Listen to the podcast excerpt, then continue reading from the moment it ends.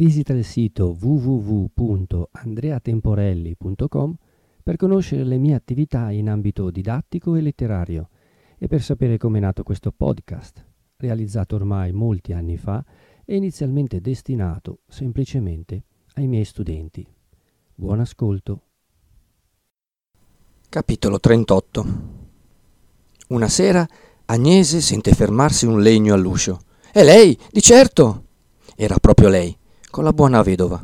L'accoglienza e vicendevoli se le immagini il lettore. La mattina seguente, di buon'ora, capita Renzo che non sa nulla e vien solamente per sfogarsi un po' con Agnese su quel gran tardare di Lucia. Gli atti che fece e le cose che disse, altro versela davanti, si rimettono anche quelli all'immaginazione del lettore. Le dimostrazioni di Lucia, invece, furono tali che non ci vuol molto a descriverle. Vi saluto. Come state? Disse a occhi bassi e senza scomporsi. E non crediate che Renzo trovasse quel fare troppo asciutto e se l'avesse per male. Prese benissimo la cosa per il suo verso e, come tra la gente educata si sa far la tara ai complimenti, così lui intendeva bene che quelle parole non esprimevano tutto ciò che passava nel cuore di Lucia. Del resto, era facile accorgersi che aveva due maniere di pronunziarle, una per Renzo e un'altra per tutta la gente che potesse conoscere. Sto bene quando vi vedo, rispose il giovine, con una frase vecchia, ma che avrebbe inventata lui in quel momento. Il nostro povero padre Cristoforo, disse Lucia, pregate per l'anima sua, benché si può essere quasi sicuri che a quest'ora prega lui per noi lassù.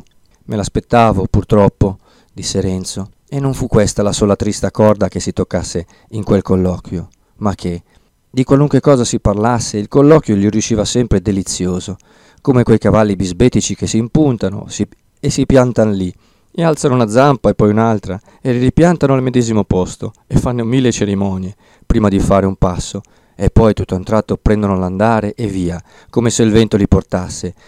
Così era divenuto il tempo per lui. Prima i minuti gli parevano ore, poi l'ore gli parevano minuti. La vedova non solo non guastava la compagnia, ma ci faceva dentro molto bene. E certamente Renzo, quando la vide in quel lettuccio, non se la sarebbe potuta immaginare d'un umore così socievole e gioviale. Ma il lazzeretto e la campagna, la morte e le nozze non son tutt'uno. Con Agnese essa aveva già fatto amicizia, con Lucia poi era un piacere a vederla, tenera insieme e scherzevole e come la stuzzicava garbatamente e senza spinger troppo appena quanto ci voleva per obbligarla a dimostrare tutta l'allegria che aveva in cuore. Renzo disse finalmente che andava da Don Abbondio a prendere i concerti per lo sposalizio.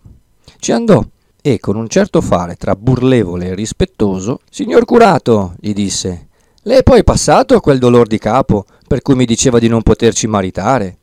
Ora siamo a tempo. La sposa c'è e son qui per sentire quando le sia di comodo, ma questa volta sarei a pregarla di far presto. Don Abbondio non disse di no, ma cominciò a tentennare, a trovar cert'altre scuse, a far cert'altre insinuazioni. E perché mettersi in piazza e far gridare il suo nome con quella cattura addosso? E che la cosa potrebbe farsi ugualmente altrove, e questo e quest'altro. Ho inteso, disse Renzo. Lei ha ancora un po' di quel mal di capo. Ma senta, Senta, e cominciò a descrivere in che stato aveva visto quel povero Don Rodrigo, e che già a quell'ora doveva sicuramente essere andato. Speriamo, concluse, che il Signore gli abbia usato misericordia. Questo non ci ha a che fare, disse Don Abbondio. Ho forse detto di no? Io non dico di no, parlo, eh, parlo per delle buone ragioni. Del resto, vedete, finché c'è fiato, guardatemi me, sono una concafessa sono stato anch'io più di là che di qua e sono qui. E se non mi vengono addosso dei guai, basta, posso sperare di starci ancora un pochino. Figuratevi poi certi temperamenti, ma come dico, questo non c'ha che far nulla. Dopo qualche altra botta risposta, né più né meno concludenti, Renzo strisciò una bella riverenza, se ne tornò alla sua compagnia, fece la sua relazione e finì con dire: Sono venuto via che ne ero pieno, e per non risicare di perdere la pazienza e di levargli il rispetto, in certi momenti pareva proprio quello dell'altra volta, proprio quella mutria, quelle ragioni. Sono sicuro che se la durava ancora un poco mi tornava in campo con qualche parola in latino. Vedo che vuole essere un'altra lungagnata. È meglio fare addirittura come dice lui, andare a maritarsi dove andiamo a stare. Sapete cosa faremo? disse la vedova. Voglio che andiamo noi altre donne a fare un'altra prova e vedere se ci riesce meglio. Così avrò anch'io il gusto di conoscerlo quest'uomo, se è proprio come dite. Dopo desinare voglio che andiamo, per non tornare a dargli addosso subito. Ora, signore sposo, menateci un po' a spasso noi altri due, intanto che Agnese è in faccende, che a Lucia farò io da mamma. E ho proprio voglia di vedere un po' meglio queste montagne, questo lago di cui ho sentito tanto parlare. E il poco che ne ho già visto mi pare una gran bella cosa. Renzo le condusse prima di tutto alla casa del suo ospite, dove fu un'altra festa, e gli fecero promettere che, non solo quel giorno, ma tutti i giorni, se potesse, verrebbe a desinare con loro. Passeggiato, desinato, Renzo se ne andò senza dir dove. Le donne rimasero un pezzetto a discorrere, a concertarsi sulla maniera di prendere Don Abbondio, e finalmente andarono all'assalto. Son qui loro, disse questo tra sé, ma fece faccia tosta Gran congratulazione a Lucia, saluti ad Agnese, complimenti alla forestiera. Le fece mettere a sedere e poi entrò subito a parlare della peste. Vuole sentire da Lucia come l'aveva passata in quei guai. Il lazzeretto diede opportunità di far parlare anche quella che le era stata compagna. Poi, come era giusto, Don Abbondio parlò anche della sua burrasca. Poi dei gran mirallegri anche ad Agnese, che l'aveva passata liscia. La cosa andava in lungo. Già fin dal primo momento le due anziane stavano alle velette. Se mai venisse l'occasione di entrare nel discorso essenziale, finalmente non so quale delle due ruppe il ghiaccio. Ma cosa volete? Don Abbondio era sordo da quell'orecchio. Non che dicesse di no, ma eccolo di nuovo a quel suo serpeggiare, volteggiare e saltar di palo in frasca. Bisognerebbe, diceva, poter far levare quella catturaccia. Lei, signora, che è di Milano, conoscerà più o meno il filo delle cose, avrà delle buone protezioni, qualche cavaliere di peso, che con questi mezzi si sana ogni piaga. Se poi si volesse andare per la più corta, senza imbarcarsi in tante storie, già che codesti giovani, e qui la nostra Agnese, hanno già intenzione di spatriarsi, e io non saprei cosa dire, la patria è dove si sta bene, mi pare che si potrebbe far tutto là, dove non c'è cattura che tenga. Non vedo proprio l'ora di saperlo concluso questo parentado, ma lo vorrei concluso bene, tranquillamente. Dico la verità, qui con quella cattura viva, spiattellare dall'altare quel nome di Lorenzo Tramaglino, non lo farei col cuor quieto. Gli voglio troppo bene. Avrei paura di fargli un cattivo servizio. Veda lei, vedete voi altre. Qui parte Agnese, parte la vedova a ribattere quelle ragioni. Don Abbondio a rimetterle in campo, sott'altra forma. Sera sempre da capo, quando entra Renzo, con un passo risoluto, con una notizia in viso e dice È arrivato il signor Marchese. Cosa vuol dire questo? È arrivato dove? domanda Don Abbondio alzandosi. È arrivato nel suo palazzo, che era quello di Don Rodrigo, perché questo signor Marchese è l'erede perfide del commisso, come dicono, sicché non c'è più dubbio. Per me ne sarei contento se potessi sapere che quel pover'uomo fosse morto bene. A buon conto, finora ho detto per lui dei paternostri, Adesso gli dirò dei, dei profundis. E questo signor Marchese è un bravissimo uomo. Sicuro? disse Don Abbondio. L'ho sentito nominare più di una volta per un bravo signore davvero e per un uomo della stampa antica. Ma che sia proprio vero. Al sagrestano li crede? Perché? Perché lui l'ha veduto coi suoi occhi. Io sono stato solamente lì nei contorni e per dire la verità ci sono andato appunto perché ho pensato qualcosa là si dovrebbe sapere. E più di uno mi ha detto lo stesso. Ho poi incontrato Ambrogio che veniva proprio di lassù e che l'ha veduto, come dico, a far da padrone. Lo vuol sentire, Ambrogio? L'ho fatto aspettare qui fuori apposta. Eh, sentiamo, disse Don Abbondio. Renzo andò a chiamare il sagrestano. Questo confermò la cosa in tutto e per tutto. Ci aggiunse altre circostanze, sciolse tutti i dubbi e poi se ne andò. Ah, è morto dunque! È proprio andato! esclamò Don Abbondio. Vedete, figliuoli, se la provvidenza arriva alla fine, certa gente. Sapete che lei è una gran cosa, un gran respiro per questo povero paese, che non ci si poteva vivere con colui. È stata un gran flagello questa peste, ma è anche stata una scopa. Ha spazzato via certi soggetti che, figliuoli miei, non ce ne liberavamo più verdi, freschi, prosperosi. Bisognava dire che chi era destinato a far loro le esequie era ancora in seminario a fare i latinucci e in un batter d'occhio sono spariti, a cento per volta. Non lo vedremo più andare in giro con quegli sgherri dietro, con quell'albagia, con quell'aria, con quel palo in corpo, con quel guardare la gente che pareva che si stesse tutti al mondo per sua degnazione. Intanto lui non c'è più e noi ci siamo. Non manderà più di quell'imbasciata ai galantuomini. Ci ha dato un gran fastidio a tutti, vedete? Che adesso lo possiamo dire. Io gli ho perdonato di cuore, disse Renzo. E fa il tuo dovere, rispose Don Abbondio. Ma si può anche ringraziare il cielo che ce n'abbia liberati. Ora, tornando a noi, vi ripeto, fate voi altri quel che credete. Se volete che vi mariti io, son qui. Se vi torna più comodo in un'altra maniera, fate voi altri. In quanto alla cattura, vedo anch'io che, non essendoci ora più nessuno che vi tenga di mira e voglia farvi del male, non è cosa da prendersene in gran pensiero. Tanto più che c'è stato di mezzo quel decreto grazioso per la nascita del serenissimo infante.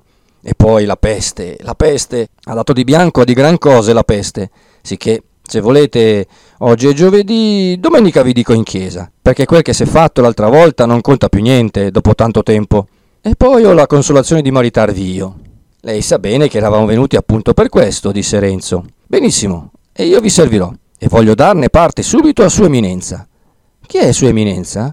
domandò Agnese. Sua Eminenza, rispose Don Abbondio, è il nostro cardinale arcivescovo, che Dio conservi. Oh, in quanto a questo mi scusi, replicò Agnese, che sebbene io sia una povera ignorante, le posso accertare che non gli si dice così, perché quando siamo state la seconda volta per parlargli, come parlo a lei, uno di quei signori preti mi tirò da parte e mi insegnò come si doveva trattare con quel signore e che gli si doveva dire Vossignoria Illustrissima e Monsignore. E ora, se vi dovesse tornare a insegnare, vi direbbe che gli va dato dell'eminenza, avete inteso? Perché il Papa, che Dio lo conservi anche lui, ha prescritto fin dal mese di giugno che ai cardinali si dia questo titolo. E sapete perché sarà venuto a questa risoluzione? Perché l'illustrissimo, che era riservato a loro e a certi principi, ora vedete anche voi altri cosa è diventato, a quanti si dà, e come se lo succiano volentieri. E cosa doveva fare il Papa? Levarlo a tutti? Lamenti, ricorsi, dispiaceri, guai, e per di più continuare come prima. Dunque ha trovato un buonissimo ripiego. A poco a poco poi si comincerà a dar dell'eminenza ai vescovi, poi lo vorranno gli abati, poi i proposti. Perché gli uomini sono fatti così, sempre in voglio salire, sempre salire, poi i canonici, poi i curati, disse la vedova. No, no, riprese Don Abbondio, i curati a tirare la carretta. Non abbiate paura che gli avvezzi il male i curati. Del reverendo, fino alla fine del mondo. Piuttosto, non mi meraviglierei punto che i cavalieri, i quali sono avvezzi a sentirsi dar dell'illustrissimo, a essere trattati come cardinali, un giorno volessero dell'eminenza anche loro. E se la vogliono, vedete, troveranno che gliene darà. E allora il Papa che ci sarà allora troverà qualche altra cosa per i cardinali. O su, ritorniamo alle nostre cose. Domenica vi dirò in chiesa. E intanto sapete cosa ho pensato per servirvi meglio? Intanto chiederemo la dispensa per le altre due denunzie hanno a avere un bel da fare laggiù in curia, a dar dispense, se la va per tutto come qui. Per domenica ne ho già uno, due, tre, senza contarvi voi altri, e ne può capitare ancora. E poi vedrete, andando avanti, che affare vuole essere. Non ne deve rimanere uno scompagnato. Ha proprio fatto uno sproposito perpetuo a morire ora, che questo era il momento che trovava l'avventore anche lei. E a Milano, signora, mi figuro che sarà lo stesso. E come? Si figuri che solamente nella mia cura domenica passata 50 denunzie. Se lo dico, il mondo non vuol finire. E lei, signora, non hanno principiato a ronzarle intorno dei mosconi? No, no, io non ci penso, né ci voglio pensare. Sì, sì, che vorrà essere lei sola. Anche Agnese, veda, anche Agnese. Uh, ha la voglia di scherzare, lei, disse questa. Sicuro che ho voglia di scherzare. E pare che sia ora finalmente. Ne abbiamo passate delle brutte, ne è vero, i miei giovani? Delle brutte ne abbiamo passate. Questi quattro giorni che dobbiamo stare in questo mondo, si può sperare che vogliono essere un po' meglio. Ma fortunati voi altri, che non succedendo disgrazie avete ancora un pezzo da parlare dei guai passati. Io invece sono alle 23 e tre quarti, e i birboni possono morire, della peste si può guarire ma agli anni non c'è rimedio. E come si dice, senectus ipsa est morbus. Ora, disse Renzo, parli pur latino quanto vuole, che non me ne importa nulla. Tu l'hai ancora col latino, tu. Bene, bene, t'accomoderò io. Quando mi verrai davanti con questa creatura, per sentirvi dire appunto certe paroline in latino, ti dirò, latino tu non ne vuoi, vattene in pace, ti piacerà? Eh, so io quel che dico, riprese Renzo. Non è quel latino lì che mi fa paura. Quello è un latino sincero, sacrosanto, come quel della messa. Anche loro lì bisogna che leggano quel che c'è sul libro. Parlo di quel latino birbone fuori di chiesa che viene addosso a tradimento, nel buono d'un discorso. Per esempio, ora che siamo qui, che tutto è finito, quel latino che andava cavando fuori, lì proprio in quel canto, per darmi ad intendere che non poteva e che ci voleva delle altre cose, che so io. Me lo volti un po' in volgare ora? Sta zitto, buffone, sta zitto. Non rimestar queste cose, che se dovessimo ora fare i conti non so chi avanzerebbe. Io ho perdonato tutto, non ne parliamo più, ma a me ne avete fatti dei tiri. Di te non mi fa specie, che sei un malandrinaccio, ma dico quest'acqua cheta, questa santerella, questa madonnina infilzata, che si sarebbe creduto far peccato a guardarsene. Ma già, lo so io chi l'aveva ammaestrata, lo so io, lo so io. Così dicendo accennava Agnese col dito, che prima aveva tenuto rivolto a Lucia, e non si potrebbe spiegare con che bonarietà con che piacevolezza facesse quei rimproveri. Quella notizia le aveva dato una disinvoltura, una parlantina insolita da gran tempo, e saremmo ancora ben lontani dalla fine se volessimo riferire tutto il rimanente di quei discorsi, che lui tirò in lungo, ritenendo più di una volta la compagnia che voleva andarsene, e fermandola poi ancora un pochino sull'uscio di strada, sempre a parlar di bubbole. Il giorno seguente gli capitò una visita, quanto meno aspettata, tanto più gradita il signor marchese del quale si era parlato, un uomo tra la virilità e la vecchiezza, il cui aspetto era come un attestato di ciò che la fama diceva di lui. Aperto, cortese, placido, umile, dignitoso, e qualcosa che indicava una mestizia rassegnata. Vengo, disse, a portarle i saluti del cardinale arcivescovo. Oh, che degnazioni di tutte e due! Quando fui a prendere congedo da quest'uomo incomparabile, che m'onore della sua amicizia, mi parlò di due giovani di codesta cura, che eran promessi sposi e che hanno avuto dei guai per causa di quel povero don Rodrigo. Monsignore desidera d'averne notizia. Son vivi? E le loro cose sono accomodate? Accomodato ogni cosa. Anzi, io mi era proposto di scriverne a Sua Eminenza, ma ora che ho l'onore... Si trovano qui? Qui?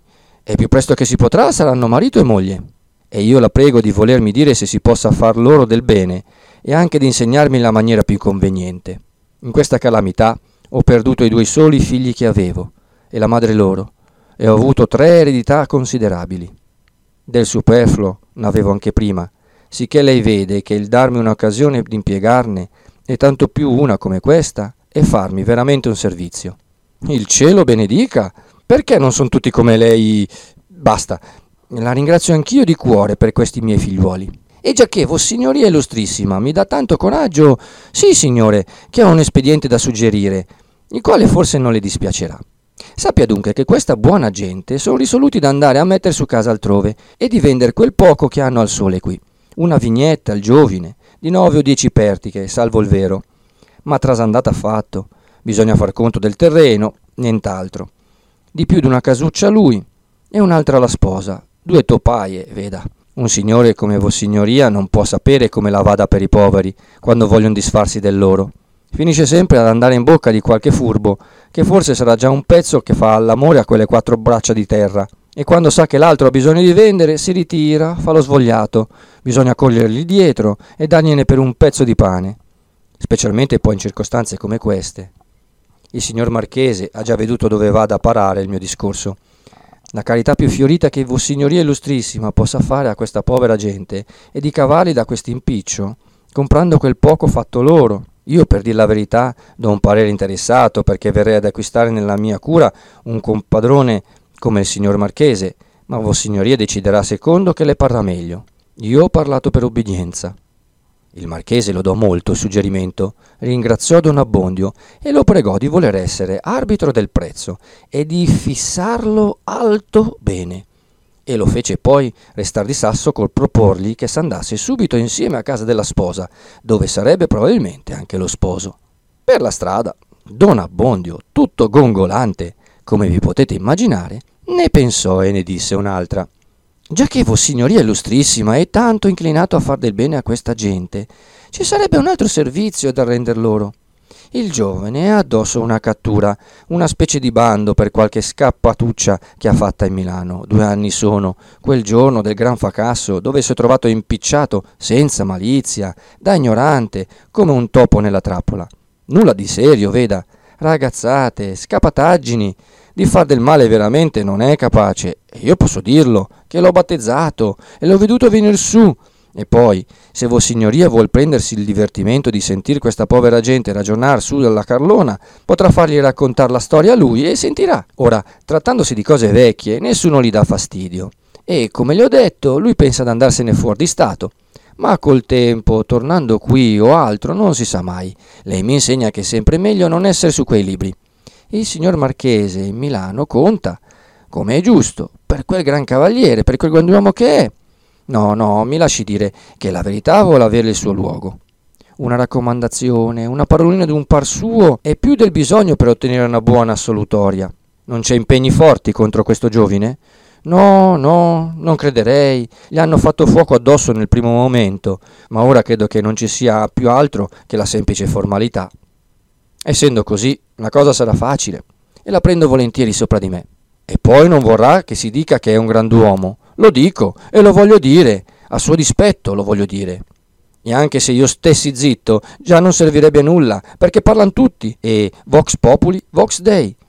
Trovarono appunto le tre donne e Renzo. Come questi rimanessero lo lascio considerare a voi. Io credo che anche quelle nude e ruvide pareti, e le impannate, e i panchetti, e le stoviglie si maravigliassero di ricevere tra loro una visita così straordinaria. Avviò lui la conversazione, parlando del cardinale e delle altre cose, con aperta cordialità e insieme con delicati riguardi. Passò poi a far la proposta per cui era venuto. Don Abbondio, pregato da lui di fissare il prezzo, si fece avanti e dopo un po' di cerimonie di scuse, e che non era sua farina, e che non potrebbe altro che andare a tastoni, e che parlava per ubbidienza, e che si rimetteva, proferì a parer suo uno sproposito il compratore disse che per la parte sua era contentissimo e come se avesse frainteso ripeté il doppio. Non volle sentire rettificazioni e troncò e concluse ogni discorso invitando la compagnia a desinare per il giorno dopo le nozze al suo palazzo, dove si farebbe l'istrumento in regola. Ah, diceva poi tra sé Don Abbondio, tornato a casa, se la peste facesse sempre per tutte le cose in questa maniera, sarebbe proprio peccato il dirne male. Quasi quasi ce ne vorrebbe una ogni generazione e si potrebbe stare a patti d'averla, ma guarire, eh? Venne la dispensa, venne la salutoria, venne quel benedetto giorno. I due promessi andarono con sicurezza trionfale proprio a quella chiesa, dove, proprio per bocca di Don Abbondio, furono sposi. Un altro trionfo e ben più singolare fu l'andare a quel palazzotto, e vi lascio pensare che cose dovessero passar loro per la mente in far quella salita, all'entrare in quella porta, e che discorsi dovessero fare, ognuno secondo il suo naturale. Accenerò soltanto che, in mezzo all'allegria, ora l'uno, ora l'altro, motivò più di una volta che, per compir la festa, ci mancava il povero padre Cristoforo. Ma per lui, dicevan poi, sta meglio di noi sicuramente, il marchese fece loro una gran festa, li condusse in un bel tinello, mise a tavola gli sposi, con Agnese e con la mercantessa, e prima di ritirarsi a pranzare altrove con Don Abbondio, volle star lì un poco a far compagnia agli invitati e aiutò anzi a servirli. A nessuno verrà, spero, in testa di dire che sarebbe stata cosa più semplice fare addirittura una tavola sola. Ve l'ho dato per un bravo uomo, ma non per un originale, come si direbbe ora. V'ho detto che era umile, non già che fosse un portento d'umiltà. N'aveva quanta ne bisogna per mettersi al di sotto di quella buona gente, ma non per istar loro in pari. Dopo i due pranzi fu steso il contratto per mano d'un dottore, il quale non fu la zecca Garbugli. Questo, voglio dire la sua spoglia, era ed è tuttavia a Canterelli, e per chi non è di quelle parti capisco anch'io che qui ci vuole una spiegazione. Sopra Lecco, forse un mezzo miglio, e quasi sul fianco dell'altro paese chiamato Castello, c'è un luogo detto Canterelli, dove si incrociano due strade, e da una parte del crocicchio si vede un rialto, come un poggetto artificiale, con una croce in cima, il quale non è altro che un gran mucchio di morti in quel contagio. La tradizione, per dir la verità, dice semplicemente i morti del contagio, ma deve essere quello senz'altro che fu l'ultimo e il più micidiale di cui rimanga memoria. E sapete che le tradizioni, chi non le aiuta, da sé dicono sempre troppo poco. Nel ritorno non ci fu altro inconveniente se non che Renzo era un po' incomodato del peso dei quattrini che portava via. Ma l'uomo, come sapete, aveva fatto ben altre vite. Non parlo del lavoro della mente, che non era piccolo, a pensare alla miglior maniera di farli fruttare, a vedere i progetti che passavano per quella mente, le riflessioni, le immaginazioni, a sentire i pro e i contro per l'agricoltura e per l'industria, era come se si fossero incontrate due accademie del secolo passato. E per lui l'impiccio era ben più reale, perché essendo un uomo solo, non gli si poteva dire che bisogno c'è di scegliere l'uno e l'altro alla buon'ora, che i mezzi, in sostanza, sono i medesimi, e sono due cose come le gambe, che due vanno meglio d'una sola. Non si pensò più che a fare i fagotti e a mettersi in viaggio. Casa Tramaglino per la nuova patria e la vedova per Milano. Le lacrime, i ringraziamenti, le promesse d'andarsi a trovare furono molte. Non meno tenera, eccettuate le lacrime, fu la separazione di Renzo e della famiglia dell'ospite amico. E non crediate che con Don Abbondio le cose passassero freddamente. Quelle buone creature avevano sempre conservato un certo attaccamento rispettoso per il loro curato, e questo, in fondo, aveva sempre voluto bene a loro. Sono quei benedetti affari che imbrogliano gli affetti. Chi domandasse se non ci fu anche del dolore in distaccarsi dal paese nativo, da quelle montagne, ce ne fu sicuro. Che del dolore ce n'è, sto per dire, un po' per tutto. Bisogna però che non fosse molto forte, già che avrebbero potuto risparmiarselo stando a casa loro, ora che i due grandi inciampi, Don Rodrigo e il bando, erano levati. Ma già da qualche tempo erano avvezzi tutte e tre a riguardare come loro il paese dove andavano. Renzo l'aveva fatto entrare in grazia alle donne, raccontando l'agevolezza che ci trovavano gli operai e cento cose della bella vita che si faceva là. Del resto avevano tutti passato dei momenti ben amari in quello a cui voltavano le spalle e le memorie triste, alla lunga guastano sempre nella mente i luoghi che le richiamano. E se quei luoghi sono quelli dove siamo nati, c'è forse in tali memorie qualcosa di più aspro e pungente. Anche il bambino, dice il manoscritto, riposa volentieri sul seno della balia, cerca con avidità e con fiducia la poppa che l'ha dolcemente alimentato fino allora. Ma se la baglia, per divezzarlo, la bagna dà senzio, il bambino ritira la bocca, poi torna a provare, ma finalmente se ne stacca, piangendo sì, ma se ne stacca. Cosa direte ora, sentendo che, appena arrivati e accomodati nel nuovo paese, Renzo ci trovò dei disgusti belle preparati? Miserie, ma ci vuol così poco a disturbare uno stato felice. Ecco, in poche parole, la cosa. Il parlare che in quel paese s'era fatto di Lucia molto tempo prima che la ci arrivasse, il saper che Renzo aveva avuto a patir tanto per lei, e sempre fermo, sempre fedele, forse qualche parola di qualche amico parziale per lui e per tutte le cose sue, avevano fatto nascere una certa curiosità di vederla giovine e una certa aspettativa della sua bellezza. Ora sapete com'è l'aspettativa, immaginosa, credula, sicura, alla prova poi difficile, schizzinosa. Non trova mai tanto che le basti, perché in sostanza non sapeva quello che si volesse, e fa scontare senza pietà il dolce che aveva dato senza ragione. Quando comparve questa Lucia, molti i quali credevano forse che dovesse avere i capelli proprio d'oro e le gote proprio di rosa, e due occhi l'uno più bello dell'altro, e che so io, cominciarono ad alzare le spalle, ad arricciare il naso e a dire Eh? L'è questa? Dopo tanto tempo, dopo tanti discorsi, s'aspettava qualcosa di meglio. Cos'è poi? Una contadina come tant'altre. E di queste e delle meglio ce n'è per tutto.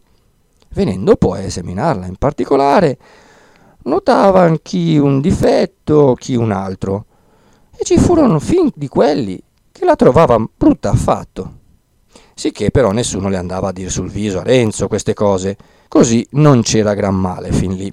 Chi lo fece il male furono certi tali che gliele rapportarono, e Renzo, che volete, ne fu tocco sul vivo. Cominciò a ruminarci sopra, a fare di gran lamenti, e con chi gliene parlava e più a lungo tra sé. E cosa vi importa a voi altri? E chi vi ha detto d'aspettare? Son mai venuto a parlarvene e a dirvi che la fosse bella. E quando me lo dicevate voi altri, v'ho mai risposto altro, se non che era una buona giovine? È una contadina. V'ho detto mai che va mai menato qui una principessa? Non vi piace? Non la guardate. Non avete delle belle donne? Guardate quelle. E vedete un poco come alle volte una corbelleria basta a decidere dello stato d'un uomo per tutta la vita. Se Renzo avesse dovuto passare la sua in quel paese, secondo il suo primo disegno, sarebbe stata una vita poco allegra. A forza d'essere disgustato, era ormai diventato disgustoso. Era sgarbato con tutti perché ognuno poteva essere uno dei critici di Lucia.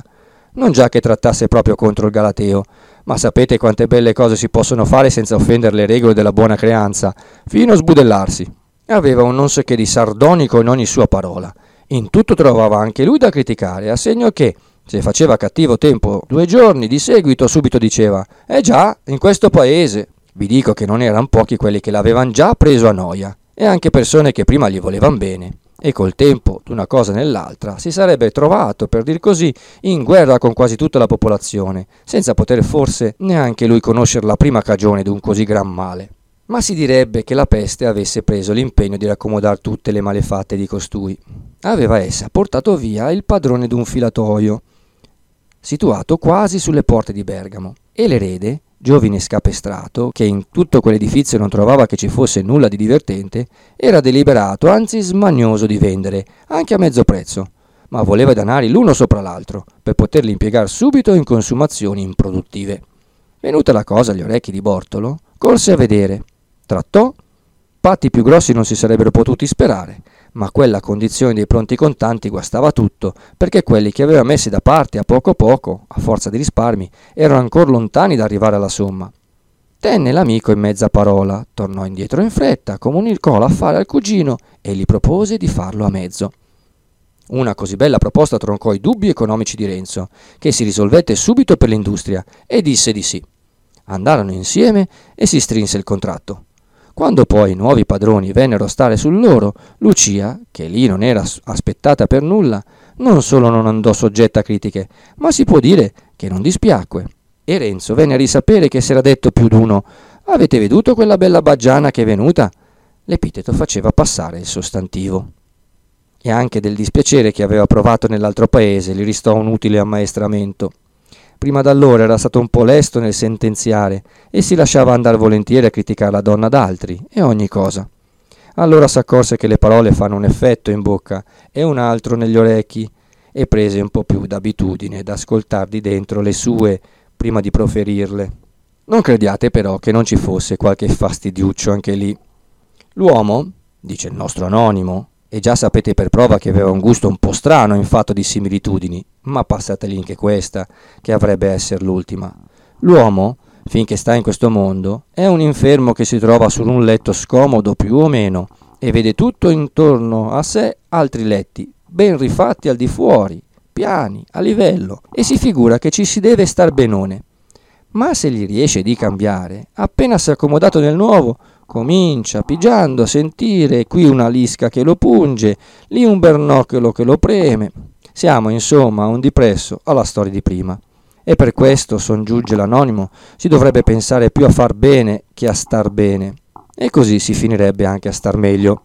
È tirata un po' con gli argani, è proprio da secentista, ma in fondo ha ragione.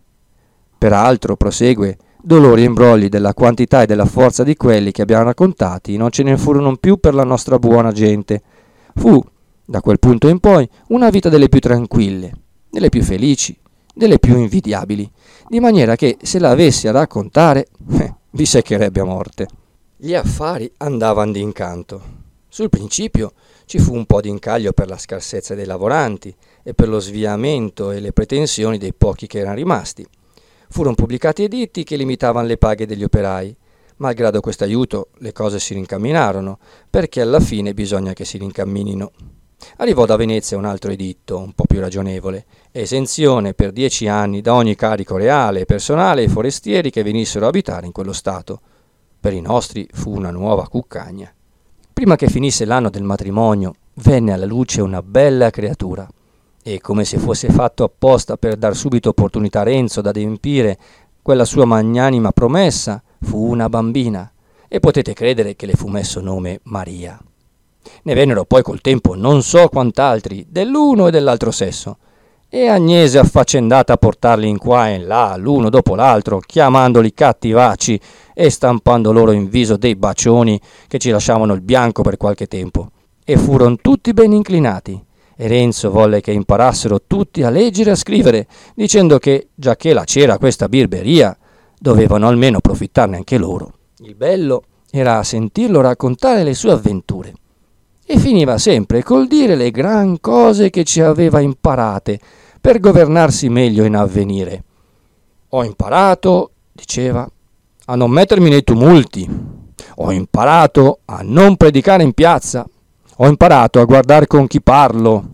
Ho imparato a non alzare troppo il gomito. Ho imparato a non tenere in mano il martello delle porte quando c'è d'intorno gente che ha la testa calda. Ho imparato a non attaccarmi un campanello al piede prima di aver pensato a quel che ne possa nascere. E cent'altre cose. Lucia, però, non che trovasse la dottrina falsa in sé, ma non era soddisfatta.